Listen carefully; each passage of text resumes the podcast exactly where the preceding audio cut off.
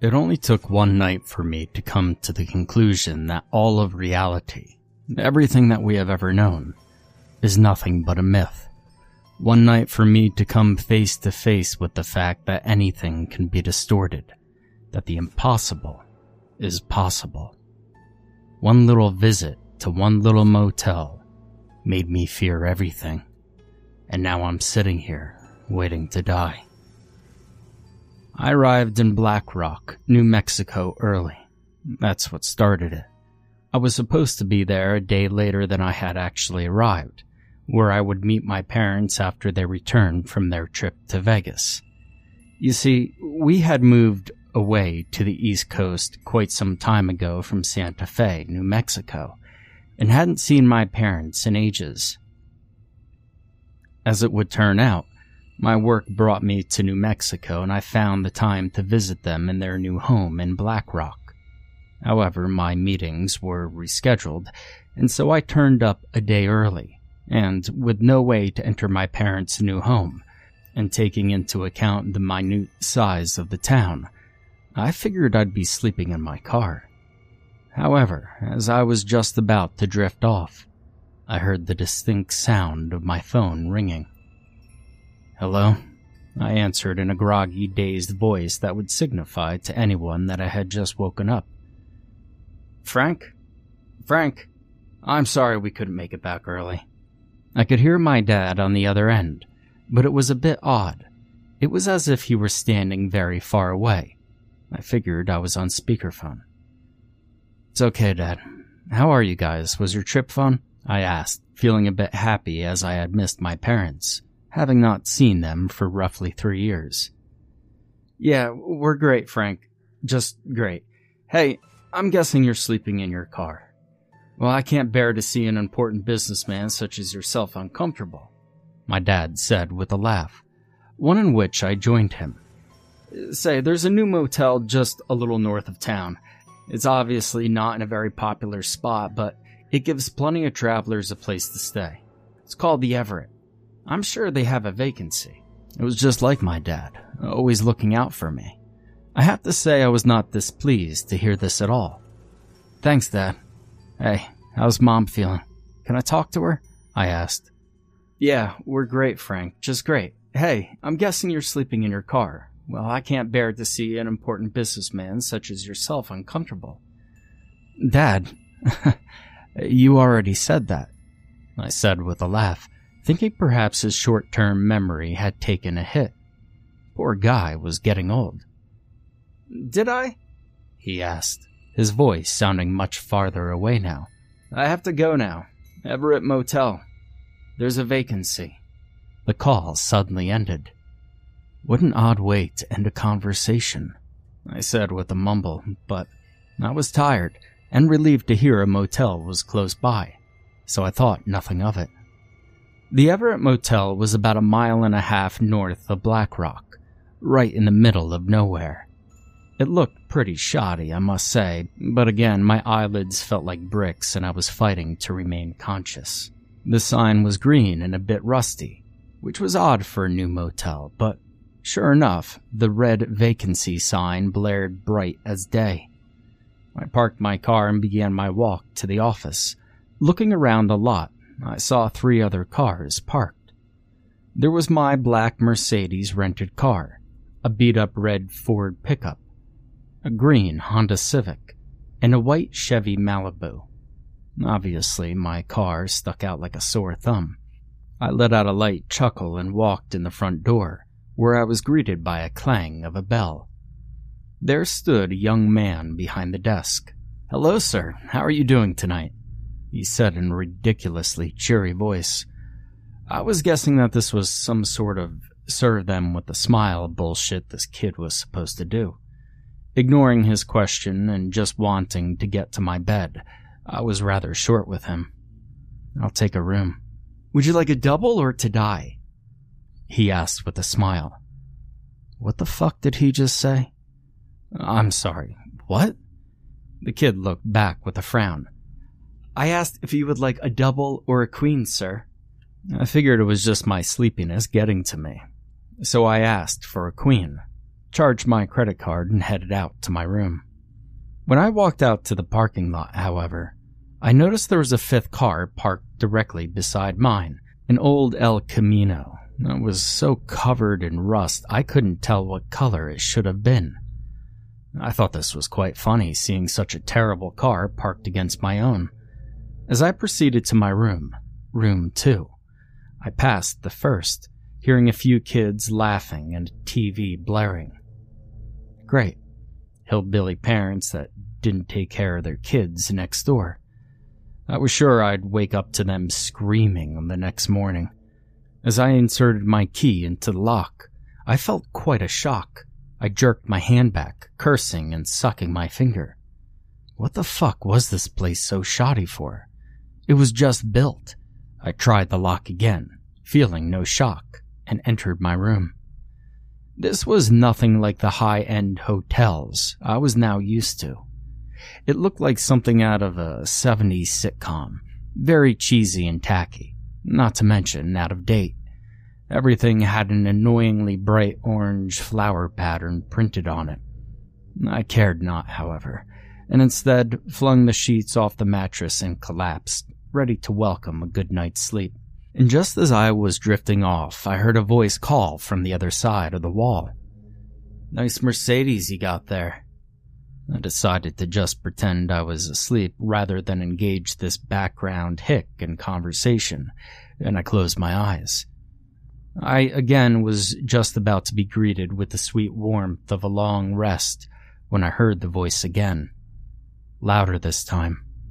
I said, Nice Mercedes you got there. Thanks. But apologies, I'm very tired. I'd gladly talk to you about it in the morning, however. I called out. I waited for a response, but no response came.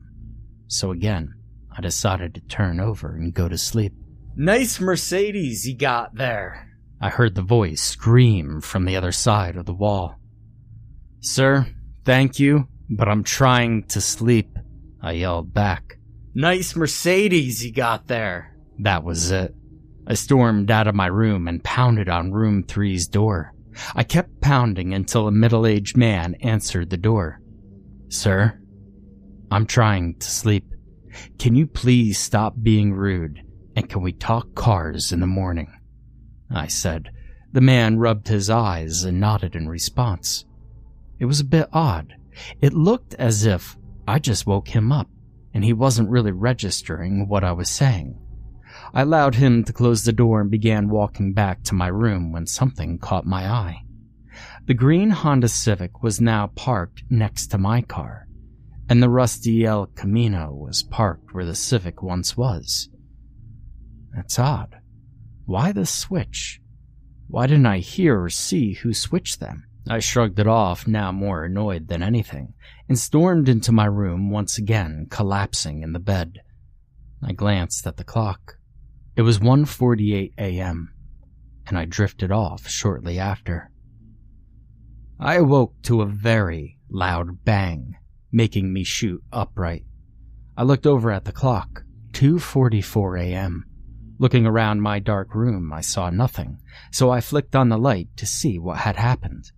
As I leaned over, another bang rang out through the night. I jumped onto my feet and instantly readied myself for a showdown with some backroads thief who saw my Mercedes and decided I would have money on me. Nice Chevy you got there, I heard the man from room three scream. I stormed out of my room and once again proceeded to pound on his door. Only this time, there was no answer. I glanced over to my car, and to my shock, I saw the Malibu parked where I once did. What the fuck? I began to freak out, scanning the parking lot and quickly finding my own to be parked where the pickup once was. In fact, all the cars were switched around. I pounded on the room three's door for a bit longer and then decided to go and see the manager. I walked to the front office and began furiously ringing the bell. A groggy, elderly gentleman walked from the back room. Hello? he asked. I proceeded to explain to him all that was going on, and he looked back with a frown. Finally, I caved and asked him what was the matter. The cars haven't moved at all, sir, and room three is vacant. No. I demanded he follow me to the proof, and grabbing room three's key, he did. Outside, however, I was shocked to see the cars were all in their original positions. The old man gave me a concerned look, and we continued to room three, which he unlocked, and after looking around it for quite some time, he found it to be empty. I'm sorry. It must have been a dream, sir. I apologized. Oh, it's quite all right. Have a good night, Mr. Danning. The old man said with a smile, and then left for the front office. Now that I was wide awake, I decided to take a shower and clear my head. The clock now read 2:30 a.m., which made me come to the conclusion that I did in fact dream the entire confrontation at room 3 and moving cars. I proceeded to strip free of my clothes and step into the very warm, relaxing shower. All was well until I heard my TV begin blazing from the front room. Hello? I called out. There was no answer. A bit worried now, I opened the curtain and tried my best to use the mirror to see into the room, but it was to no avail. I closed the curtain and quickly turned the shower off, then proceeded to put on my boxers and step out into the bathroom. Hello? I called out again, stepping over to the doorway cautiously. As I stood in the doorway, I came face to face with the young man who had checked me in. What the hell are you doing in my room? I asked, rather angry at this point. I can't be in your room? He asked with a rather puzzled look on his face. What the fuck? No. Hell no, I'm trying to sleep. What do you do? You do this to everyone's room? Well, no, but this is my room too, isn't it? Now at this point, I was getting real tired of this shit. I stepped towards him, but suddenly he jumped forward, pushing me back into the bathroom and slamming the door shut. I let out a slew of threats and curses and threw the door open as hard as I could, ready to wring his scrawny little neck. When I stopped dead in my tracks. The front room was upside down. I stood on the ceiling of the room and looked up.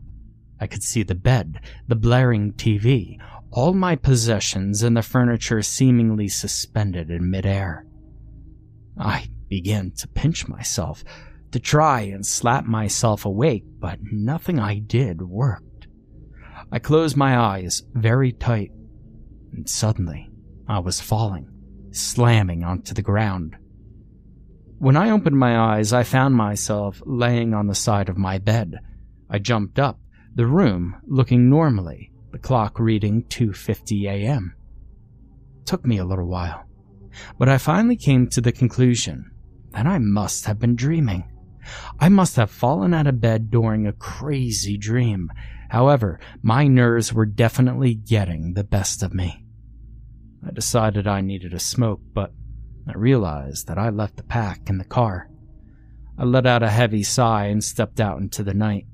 I walked towards my car and fumbled with the keys, pressing the unlock button and reaching for the handle of my Mercedes. However, it wasn't my Mercedes. I looked up to see myself staring at the door of the Civic. What the fuck? I pressed the unlock button on my Mercedes keys again, hearing the doors to the Civic unlock. What was going on? I looked around to see my Mercedes parked across the lot where the Ford was once parked. Who the hell moved my car? I jogged over to it and hit the unlock button. However, my Mercedes remained locked. Instead, I could hear the Honda behind me unlock once more. Haven't you figured it out?